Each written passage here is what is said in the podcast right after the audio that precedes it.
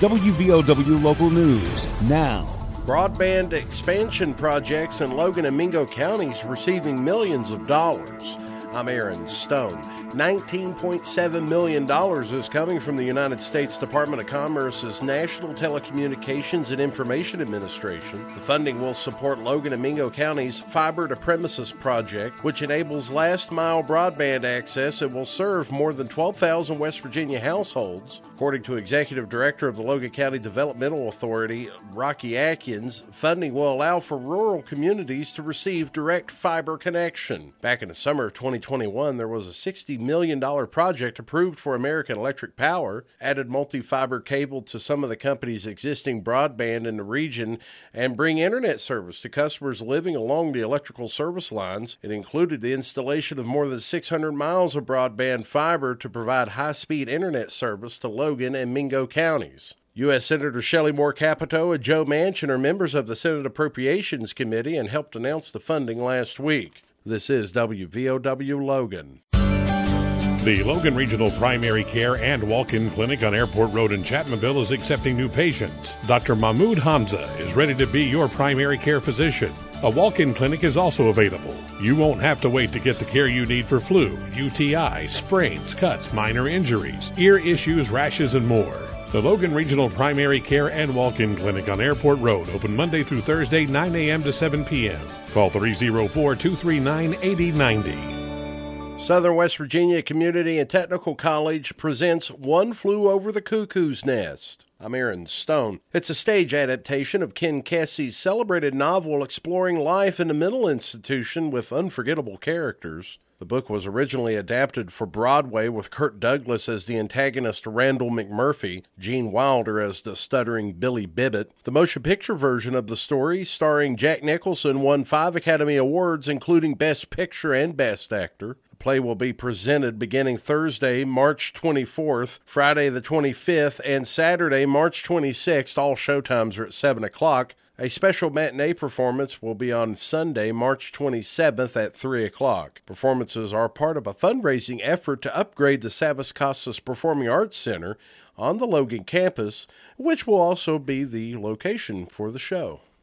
Logan County Assessor's Office will be closed for a week to launch a new computer system. All county assessors throughout West Virginia are in the process of converting to a new integrated assessment system. The IAS World is a comprehensive property assessment and tax administration software that will expedite services once fully operational. Logan County Assessor Glenn Atkins says in time, residents will appreciate the efficiency of the new system updated system that will allow vehicle license, tax information, much easier and quicker to obtain and more professional. And this system has been needed for years. A new system means new training for all staff at the assessor's office. All three departments will be closed to the public on Thursday, March 17th, in order to launch the training of the system. The office will also be closed for the week of March 21st through March 25th while staff complete training. Public may contact the assessor's office at 304 792 8520 or email logan at wvassessor.com for more information.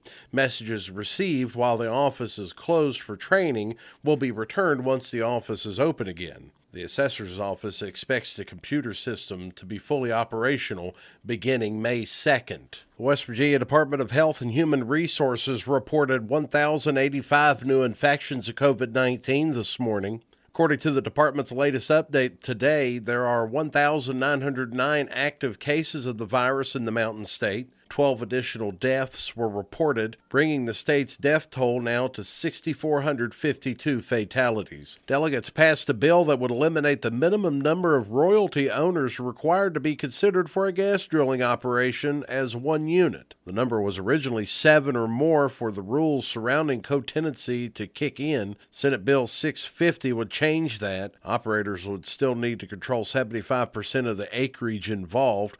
Co tenancy refers to the mineral rights applying to multiple owners. This happens commonly in West Virginia, where rights have sometimes passed through generations, and some owners might disagree about the terms of development, and, and others perhaps can't be located. The co tenancy bill was one of two passed by the House of Delegates during a Saturday session. The co tenancy bill is not particularly controversial. A public hearing that had been scheduled for Friday morning drew no speakers and concluded in less than five minutes. The bill had already passed the state Senate. Delegates passed it on a 72 21 vote. All three of Logan County's boys basketball teams have won their sectional championships and are set for regional play this week, with hopes of all three schools moving into the state tournament. On Tuesday night, Logan will host Nitro in Class AAA action. On Wednesday, Man will host Gilmer County in Class Single A action, and Chapmanville will host Bluefield Thursday night in Class AA. Meanwhile, on the girls' side of high school basketball, the number two Logan Lady Wildcats will face number seven Philip Barbour in the state quarterfinals Wednesday afternoon at 1 o'clock. Get local news on demand at WVOWradio.com and on your smart device.